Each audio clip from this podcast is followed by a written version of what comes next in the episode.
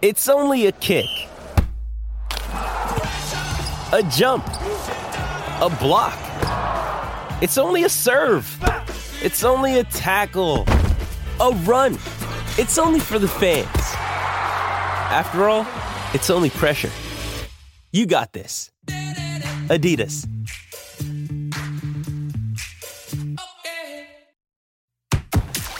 This is the Royal Blue Podcast from the Liverpool Echo, giving you the inside track on all the big talking points from Goodison Park. Hello, everyone, and welcome back to the Royal Blue podcast, where the three of us are still in our separate little isolation stations, stationed across Merseyside.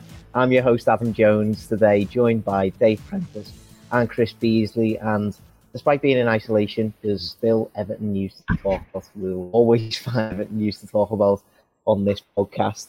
And uh, we'll start with an Everton legend making quite an interesting point uh, this morning, I think it was. Uh, speaking to Irish Independent, Graeme Sharp has said believes that the Premier League season should now just be null and void. Uh, Preno, what are your thoughts? Do you, do you agree with the Everton ambassador? I don't. Um, and, you know, uh, totally, you know, Sharpie is a genuine bona fide Everton legend, 24 carat legend, and uh, it's very rare that I do disagree with him. Uh, but I suspect he's given this interview with just um, a little bit of a kind of suspect it is going to be a very, very popular view, certainly on, you know, one half of Merseyside.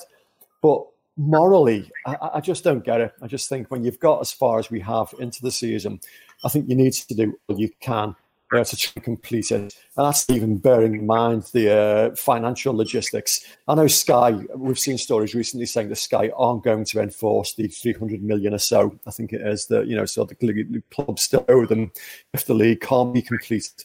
But there are still you know, sort of some financial issues to investigate. But beyond all that, I just think morally, when you've got as far as you can into the league season, you need to do whatever you can to try and complete it. Uh, it's not like 1939-40, which is the last possible you know scenario that is even vaguely reminiscent of this, uh, when there were only three matches played, and uh, when Everton were unbeaten, Tommy Lawton had scored in all three, and uh, defending the title. Obviously, the uh, the championship was completely you know so null and voided then, and they went into regional football. This is very different, and I think there is still a possibility that the league could be concluded. Um, obviously it won't be until at least we can see football starting again. But there is a time scale where that can be done and where the following season can be started, you know, so maybe in September. Uh, that can still logistically be done.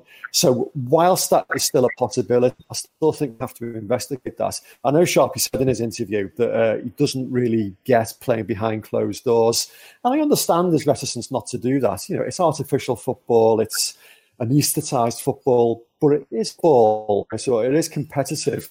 So I think you know we do need to try and investigate that. Obviously, if the uh, coronavirus pandemic doesn't peak, doesn't plateau, and we're still seeing figures rising by June, clearly then you do have to look at what he's saying, maybe about null and voiding it. But until then, I think no. I think we do need to try and try and bring it to a conclusion as best we can and uh, you know, so while that is still a possibility, I, I would urge trying to do that rather than what Sharp is saying at the moment. Mm. I think Bees Brenner makes a good point there. Like it, it does seem quite early to be talking about things like this, doesn't it? You know, with you know, we we are still in April at the end of the day, and mm-hmm. I know with the, with the situation as the country as a whole still stands, it doesn't mm. look to be uh, slowing down at any particular rate at all, but it does seem quite early to be talking about more and void in the season when you can still run into the summer months. Yeah, I'm assuming what um, Graeme says because obviously we, we, we all were fortunate enough to know Graeme, and we know he's not the type of individual who will make shock jock type of comments or even the sort of remarks that are going to be deliberately inflammatory. He's not like that at all, but he genuinely feels that, that um, under these circumstances that football has to, to take a back seat. But like as as, as Davis said, we are actually three quarters of the way through this season. It, it's very different. I mean, it would have been a it would have been a real big call to make if the season had had to be stopped halfway through because Liverpool already had a massive lead at the top of the table halfway through, and if we still had half a season left to play, it could be very difficult to complete. I think, given that we are three quarters of the way through. Um, yeah, exercise caution and just wait until we can complete this season rather than thinking about seasons even started. I mean, Gray mentions the fact that we're going to have to start the 2020-21 season, and well, I think that's not even we've not even kicked a ball with that. So I think let's get this season completed first because it's not just Liverpool's title on the line here. It's various European places, Champions League places, the relegation places, because that's the big one. Because some teams are going to get off the hook and avoid relegation, and you're going to have some very disappointed teams at the top of the championship miss out. So, so many things that have to be completed. And given that it is only nine or 10, and I think some couple of teams have got 10 games to go, I mean, realistically, you could complete that within about a six week period, I think, even if we are looking about um, mid summer. Mm. I think we could be guided as well by what's happening on the continent. I mean, clearly, Germany and Spain are, you know, several weeks ahead of us in terms of, you know, sort of the, the pandemic's, you know, sort of scale and growth. So, you know, the four leagues went into lockdown for us, and we're told that the Bundesliga, especially, their you know clubs are back in training now. I think Jonjoe Kenny has been interviewed about uh, how strange it is, you know, so trying to exercise social distancing while training, you know, so they, they are doing that. They are actually training, trying to keep a distance from each other. I think the view is to try and return uh, to the Bundesliga action in the middle of May behind closed doors. I think we can, you know, sort of observe what happens there, so see how it works. If it is in inverted commas a successful experiment, you know, it's something that we could carry out here. But yeah, just to reiterate, it seems a bit early still to be talking about null and voiding it. It might have to come to that, you know, so June maybe, but certainly for the time being, I think let's just sit tight, see what happens, and you know, so plan hopefully to you know, so restore football sooner rather than later. I think it's a interesting European leagues though, because does that create another sort of in itself? What happens Bundesliga do manage, let's say, to finish their season by mid-July, let's say something like that. But gets dark. You'd be in the Premier League with that to avoid itself, but the Bundesliga have managed to complete their season. What happens to the likes of the Europa League, the Champions League next season? It, it's all just going to be a bit of a mess that that's horrific to even think of that, isn't it? Yeah, you know, so if one league manages to complete there, another doesn't. I mean, you could have a season whereby no English clubs are allowed entry into Europe. You could have a situation whereby they take the finishing positions as they are now. It's a yeah, it's a complete grey area to be honest, and one that I Premier League officials would prefer not to investigate at the moment. I think uh, just like so sit tight and try and plan for a season to be concluded. And all the meetings that the Premier League officials have had so far have had that as an end game. They actually said that is what they want to do. You know, so they're planning for a season to be completed eventually. I mean, as far as I'm aware, that hasn't changed yet. You know, that is still, you know, so the ultimate, you know, so end. But that can change, of course. You know, things are very, very flexible at the moment, and there's a much big picture at play at the moment. So, what's going on in the world generally?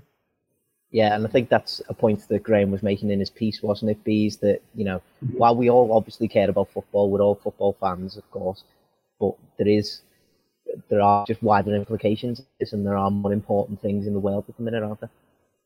Yeah, I mean that, that, that's the concern. Everyone is obviously itching to get back out there, whether that's football or just um, or life. But there's a there's a issue with if you cut too soon. I mean, the sort of the, the awful ramifications that we could have with that. I think it's better to just wait and let get things right. Like I said, whether if that means it's game behind closed doors. I don't even know what that mean for for men and women. I mean, what, would the media be attending? Just who would be there? Are you going to be there um, a couple of spaces down from your colleagues? Uh, when they talk about behind closed doors, I don't I don't know what that would, would actually entail. There's even some bizarre shouts of playing games at Wembley or St George's Park. I think that's a bit of a far fetched scenario. I think at least play them in the stadiums, even if you've not got the fans. But yeah, it's all it's all about um, just sitting tight and coming to the the, the right um, decisions um, when when the, the, when it's safe and when uh, rather than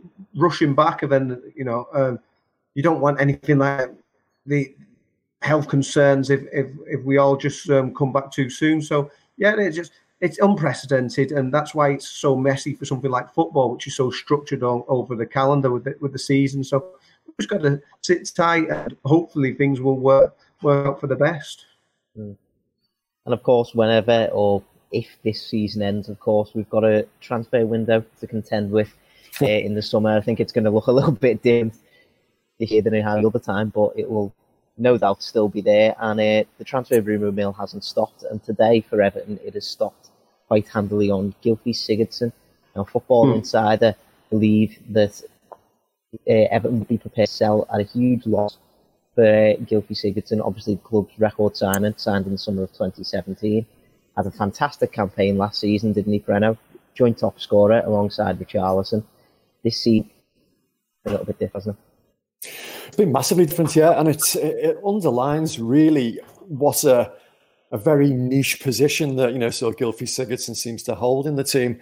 I'm a fan. I've said this many times on this podcast. In fact, Alisson's new um, video that accompanies their Facebook post at the moment. It's got like this lovely little, you know, all kinds of action from the club's history, and it shows you the Gylfi Sigurdsson goal uh, at Goodison Park. I'm not sure who it was against, but just underlines like the, the, talent that he has. It was like an effortless strike, you know, so looking one way, bending the corner, uh, bending the ball into the opposite corner. He's capable of doing that. He's capable of opening up defenses. He's capable of creating things. Appears to be only capable of doing that playing as number 10. And, you know, so a, a system that accommodates a number 10. Now, Carlo Ancelotti clearly doesn't play with a number 10, you know, so he plays, you know, so a more rigid 4 4 2. And obviously, he's included Sigurdsson in that uh, system, and it hasn't been successful, you know, so he hasn't appeared to be capable of uh, adapting to that system. He scored very, very few goals. I mean, it was uh, in the in the League Cup, was that his only goal this season? I can't really think of many others. Um, West Ham was the bench, yeah. Yeah, you know, it's um, it, it's stark, really, the actual contrast to what we saw last season from him and what we're seeing from him this season.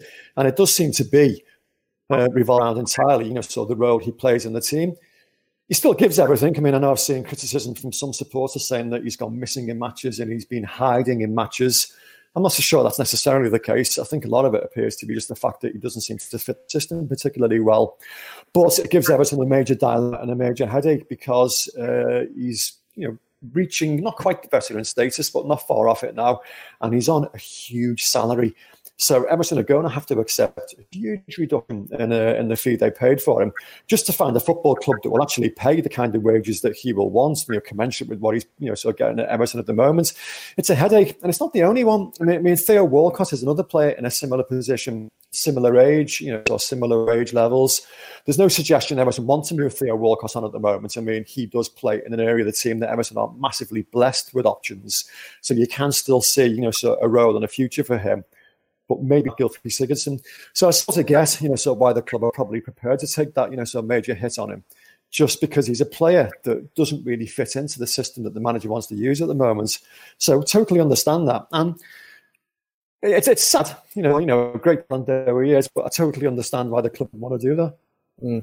I mean, Gylfi Sigurdsson's position isn't it, it, It's not just an issue that we've had this season. Of course, I think in his first season he was playing a lot from the left wing, wasn't he? And yeah. You know, I think that was because of our summer where we signed about 10 number 10s. Yeah. So he, he was pushed out onto the left wing instead. And to be honest, we've seen him move out onto the left hand side a couple of times, even just before this break. We saw it against Arsenal and against Chelsea. I think so. You know, this this problem with Gylfi Sigurdsson's position isn't really new. So, in terms of having him adapt to a new system, fees. Do you think? Mm-hmm. Do you think he's going to be able to do that this late in his career?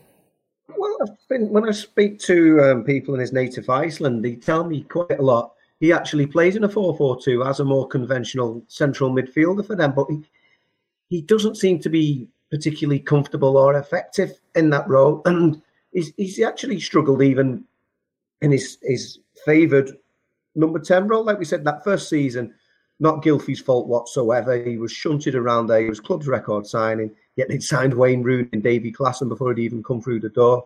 And they were trying to accommodate him out on the wing. But even under Marco Silva, even tr- playing a 4 2 3 1, which supposedly favours the, the role he wants to operate in, he, he was struggling then. And for, for me, he, he's a player of, of great moments, of spectacular highlight reel moments, like Dave mentioned, that uh, one that's been used in a in a um, club montage there. Yeah, it, it's easy on the eye, and there's some fantastic goals there.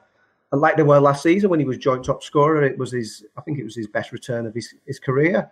But when those goals dry up, and which they have done this season, it's very difficult to see what tangibly he's he's bringing to the team. Like as Dave said, he is a willing runner. People, the um, his fans always uh, say that he's got these great running stats. He's he's accused of going missing, but he's certainly not a player who doesn't put a shift in. But when those goals dry up and he isn't bringing you those highlight reel moments, it is difficult to see what he's bringing. And if if Carlo isn't going to play a, a, a formation which does accommodate him in that that number 10, as we said, Carlo favours 4 4 2, or, or the Christmas tree, the 4 3 2 1, which he's played. Either way, there's no natural role for Sigurdsson there. So, yeah, at 30 years of age, it probably is going to be difficult for him to adapt to be a conventional mid, central midfielder within a 4 4 2, especially when you've got Andre Gomes beside him as, as well. I mean, there's not a great deal of, of bite there. And, um, yeah, what, what he, he, might have been able to do it for Iceland, but doing it for the Premier in the Premier League for Everton on a regular basis, that's totally different.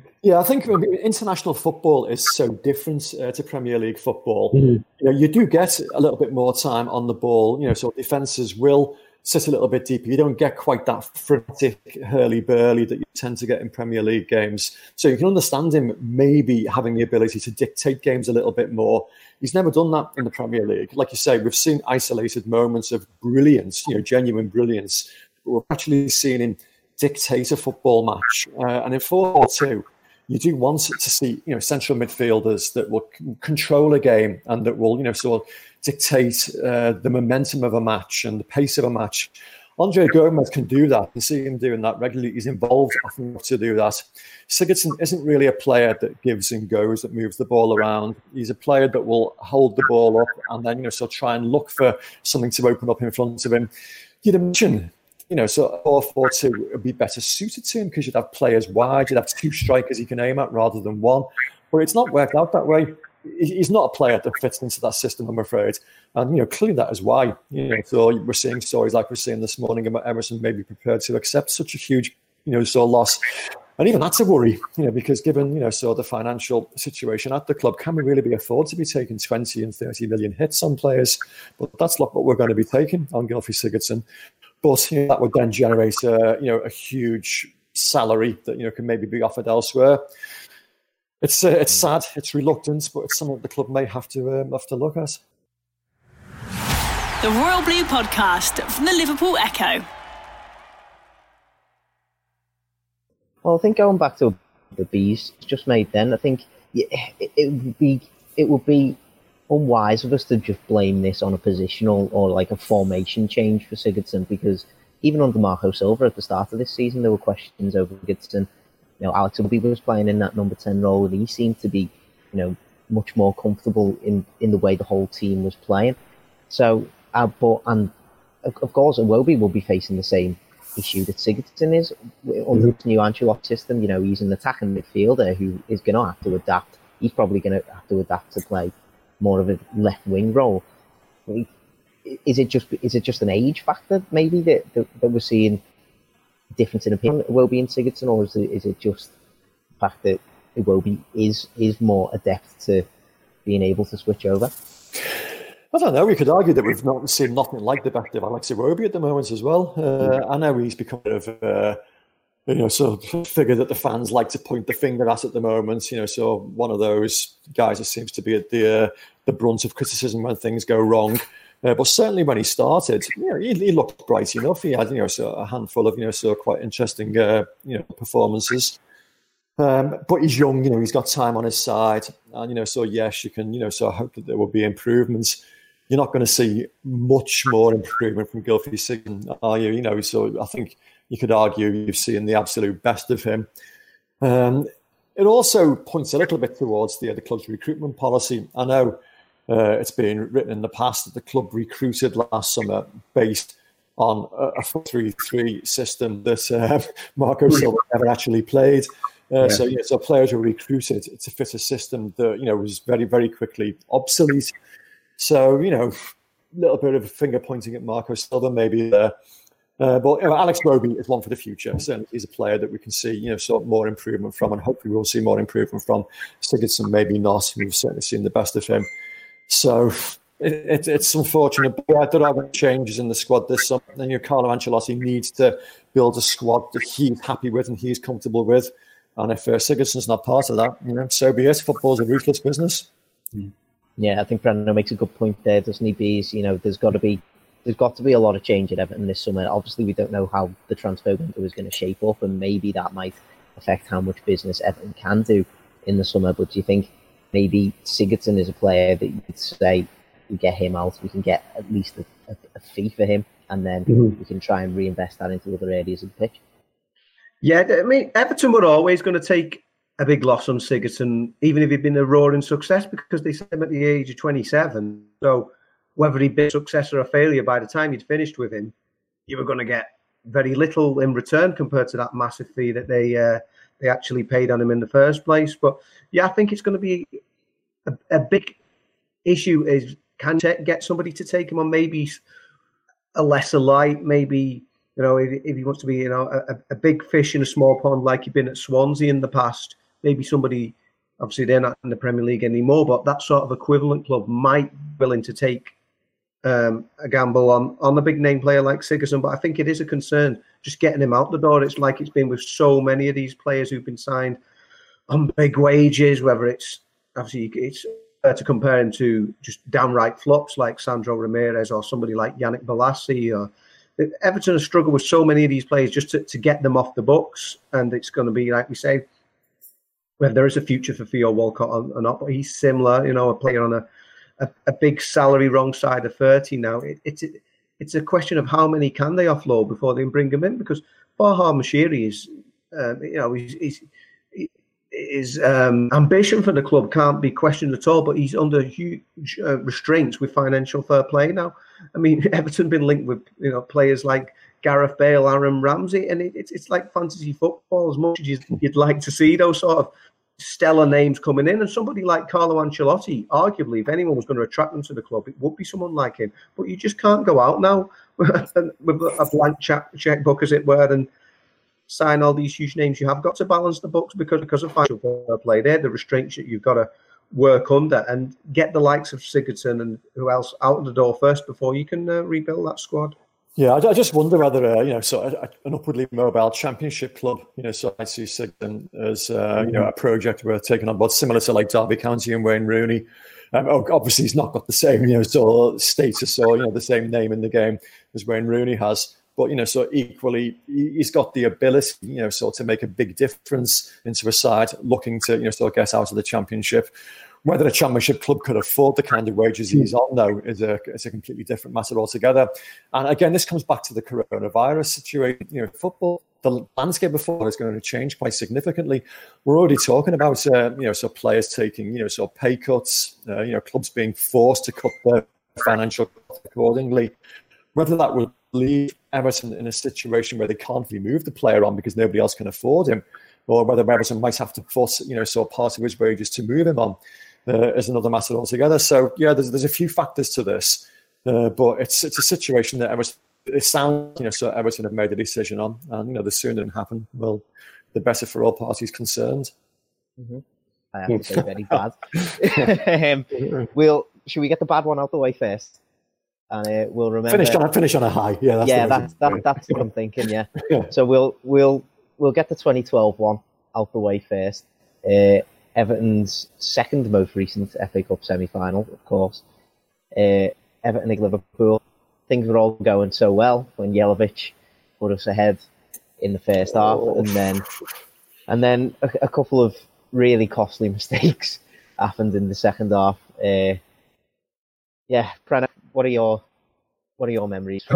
Oh, why are you doing this to me? Um, I, I, I, can remember so many things about it. Um, certainly the fact that the squad that David Moyes had to play with at that time was so thin on the ground. I mean, the fact that Magaye Gueye actually played, you know, that game. He had a good game in the quarterfinal at Sunderland, and uh, you know the replay uh, played really well. But that was probably his one standout performance as an Everton winger. So to go in a semi final, really with him starting the match on the left, you know, so it was a problem straight away. But Everton were in better form than Liverpool at the time. Liverpool had, I think, their third choice goalkeeper uh, in goal that day. Yeah, Brad Jones. Yeah. yeah. So, so you know, so we were very, very optimistic. And of course, you know, so Jelavic was like a, a striker on fire at that time. And I always remember, obviously, you know, so him scoring the goal, Liverpool making a mistake, going in at half time leading and playing particularly well. But in the second half, retreating into their shell, which seemed to be a thing, you know, so during the David Moyes era. It's almost like, um, you know, so what we have, we hold. I'm not suggesting that came from the manager. I think maybe the players themselves just, you know, found themselves in a situation whereby because they hadn't beaten Liverpool for so long, it was right, you know, so we must hold this. We must try and, you know, so sit tight on what we've got. And I always remember there was a guy who worked for Times at the time, Tony Evans, uh, who wrote a piece earlier that day, uh, saying that so was it a half time even he mentioned this? He says that you know so he's not concerned he's not worried because sooner or later everton will remember who they are. And it, it was like a bit of a, a smart ass smart ass kind of comment to come out with but equally it did underline um, the two mentalities at large at the time the fact that everton hadn't beaten liverpool for so long and eventually that dawn realization of, you know, so wow, we're in a position where we could actually win this. Suddenly, you know, so came to the forefront of the mind. And Liverpool equally, we get the confidence in knowing that they always had a good spell against Everton. We just never quite expected the good spell to come the, in the manner in which it came. Sylvain Distin, Lord knows like sort of possessed him, but you know, sort of turn around, not look, and just roll a ball straight into, of all people, Luis Suarez's path. It was an absolutely tragic mistake I still remember, you know, so his demeanor after the game, that really contrite and, you know, so really apologetic, uh, you know, sort of visage he had as he walked up to the uh, Everton supporters. And he didn't get any flack for it. Everybody, you know, so knew it was just one of those horrendous mistakes that sometimes happens. And of course, you know, that was the turning point. Brutally, it wasn't the uh, one which it wasn't the goal which decided the game. That was a, a, corner, you know, so right at the end, which again particularly well defended. And Andy Carroll did one of the few good things he'd done in his entire Liverpool career. It was. It was a. It was a horrible, horrible, grim day. Grand National Day as well. I recall. So I managed. I remember getting out of the ground. You know, so as soon as I could and actually listening to the race on the way home. And yeah, sure enough, my horse didn't win either. So yeah, it was, it, was, it was just a dreadful day all round and uh, not one I remember with any kind of fondness whatsoever. Yeah, well, it was quite the day for the city, wasn't it? Like, I mean, that's the first all all Liverpool clash that I can remember at Wembley. Uh, I was that's that's me showing me age a little bit there, yeah. really, isn't it? Uh, Bees, do you have any different memories from, from that one? cheers all up during the lockdown. Um, yeah, it, it, it, it, was it was awful from an Everton point of view in that, like I said, because the the Derby record had been so poor for so long, this was seen in Blues' eyes as being that big chance that they would finally get one over on Liverpool and in a big game because not only had um, they had such a terrible Derby record, going back even beyond when that poor Derby record started, they'd obviously done they'd always come up short in the big games against Liverpool for a variety of different reasons. Won't want to get Dave on that again.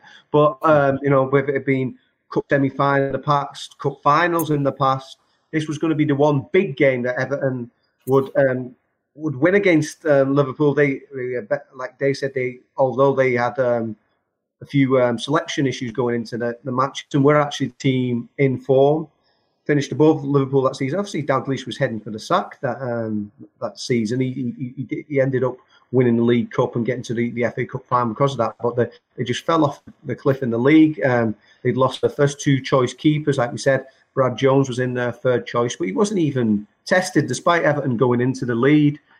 I've said we've said already through Jelavic, who was enjoying a real purple patch at that time yeah, they, they, they, they just collapsed. They just, just on the big occasion, whether you can point the finger at the manager or not, those various different teams under David Moyes throughout his his, his long tenure, there were various points where we thought they should have done better. For me, there was that one. The, the huge one was the, the UEFA Cup um, when Zenit St. Petersburg beat um, Rangers in the final in 08. I think that was seen as a huge missed opportunity. And this was this was another one. Um, you thought this was a real for Everton to go out and achieve something, and for, for David Moyes to win that silverware, and yeah, to to, to fall flat, and the way, like I said, the manner of the uh, defeat in that because remember Everton's goal was a, was a terrible mistake, wasn't it? Jamie yeah. Carragher. So yeah. it was like it was almost like this stand going, well, you call that a mistake? this is a mistake.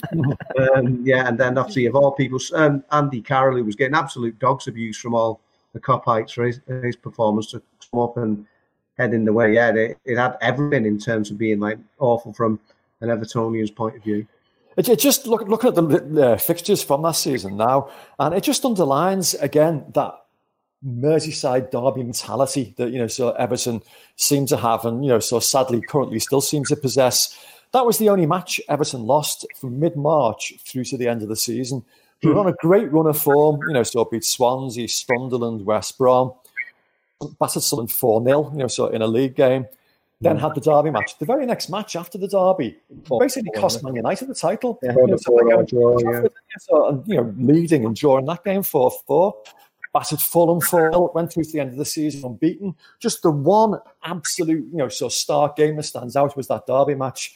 And you do have to put that down probably to mental strength on the day. You know, so Liverpool had a little bit stronger mentality than Everton did, unfortunately. Right, you thought a good one. Come on, move on to the good one. only, Dave, only Dave remembers this one. Everton, Southampton, 1984, 1 0. Yeah. Adrian, what a day, eh, Preno? It, it, it, was one of the most riotously celebrated Everton goals ever in, in the club's history. You know, so genuinely, it was absolutely incredible. Because uh, if you remember the, the semi, you don't remember because you're far too The, the, the semi-finals that year, uh, we got the dodgy draw. I mean, Southampton were a very good side at the time. They had uh, Peter Shilton in goal, Mills, you know, Frank Worthington, uh, lots of very, very good players, and they were a good side on a decent run of form. The other semi-final was Watford against Plymouth. Plymouth Argyle, I think, were third tier at the time. Uh, so, you know, if we'd have got Plymouth or Watford, we'd have been at Wembley, no problem the fact drew Southampton was well, if we can somehow get past Southampton, we've, we've got every confidence we're going to actually win the cup this year. So it was a huge game, and Everton had played. It was down at Highbury. Everton had played so well. Uh, created chances, missed a couple of chances. Neville hadn't really been threatened all that much during the course of the game, but it got later and later, went into extra time, and it got, you know, so literally into the last, you know, so dying minutes of extra time. I was thinking, well, I was looking at the days when they had replays for semi final. And uh, it was a free kick, I think, in the uh, in the far corner. Peter Reid took it. And it was one of those that he clipped in. And I think Derek Mountfield got a little touch on the ball at the near post. It went to the far post and it just sat up for Inchy, uh, Adrian Heath. And he just knew that if he connected, you know, so it's going to be a goal. It's in the last minute of extra time of an FA Cup semi final. Everton are going to Wembley against two teams that you really fancied we would beat. It was a massive moment. And he did. He guided it in beautifully. And the place just went absolutely ballistic. There was a mad pitch invasion. It took a long time for the other fans to get back to the side of the other pitch again. Saw out, uh, saw Tan, and there was another mad pitch invasion. I think it ended in fairly savoury scenes, to be honest, on the pitch. There was a, a, fair bit of fighting going on on the pitch afterwards. Uh, but it was it was an incredible moment. And I always remember uh, the, the Daily Post, uh, the, the morning newspaper on Merseyside on Monday. And uh, I think was it Richard Williams who was the uh, the photographer at the time, and he was lying on the uh, the uh, on the, the turf behind the goal. And you know, so as Adrian Heath scored the goal, he ran across with his arms outstretched, and literally ran over Richard. And Richard just like turned his camera up. And as Inchy looks down, and it's just this absolutely wonderful image of Inchy looking down with this look of absolute ecstasy his face with his arms outstretched, gazing at the camera. And it just made for like that, that wonderful moment. Richie will never take a better picture again in his life because everything just clicked at the right time. And, you know, so fortunately, the Daily Post used it so well. It was basically dated their back page on the morning. But it was, it was just an absolutely wondrously received moment because A, Everton were going to Wembley, and the mid 80s as well, it was a time when the FA Cup final was still a massive, massive occasion. Um, you know, the descent of the FA Cup in terms of you know sort of stature and prestige hadn't quite started yet. It was still a massive competition. And so for Everton to go to Wembley, and we knew we were going to whoever won in the other game, as it was Reilly scored there, Watford so won that. But we knew we'd have every chance of winning that as well. So it was a massive, massive moment. And of course, it was only a month or so after the uh, the original, you know, so Wembley gathering of Everton and Liverpool Cup final uh, when we on and drawn nil nil uh, in a very very different circumstance to the one we've just talked about.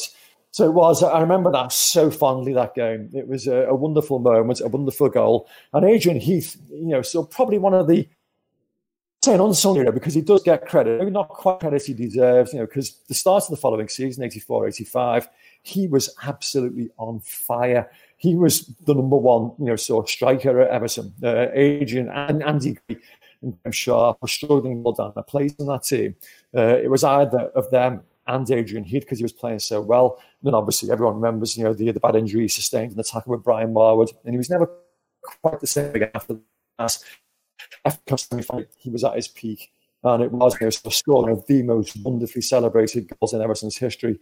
Uh, you'd be far too young to remember it, Adam. Bezo, I don't know. You probably do you remember it as a small boy, maybe?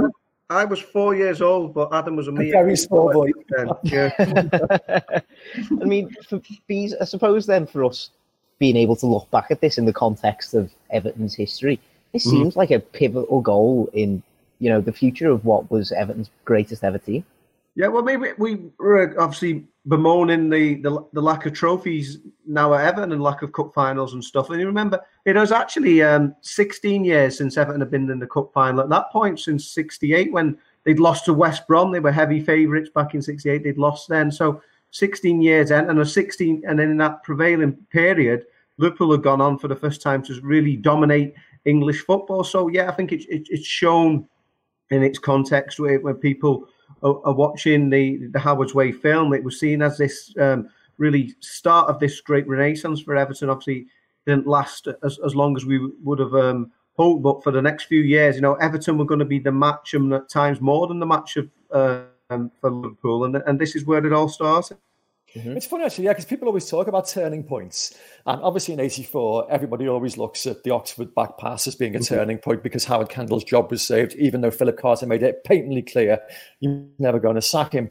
Um, some of the players in that squad talk about maybe the Birmingham City game uh, around about the same time. I think Andy Gray always, you know, sort of earmarks that one. And some people say the FA Cup tie at Stoke when Alan Irvine scored that, you know, sort of incredible, you know, sort of amazing goal to start that cup run. But one that often isn't mentioned is that FA Cup semi-final. And it was because, you know, so winning a trophy gives a squad of players such an incredible degree of self-belief and confidence once you've won a trophy, I think you can win it. You can win more. You can do it again.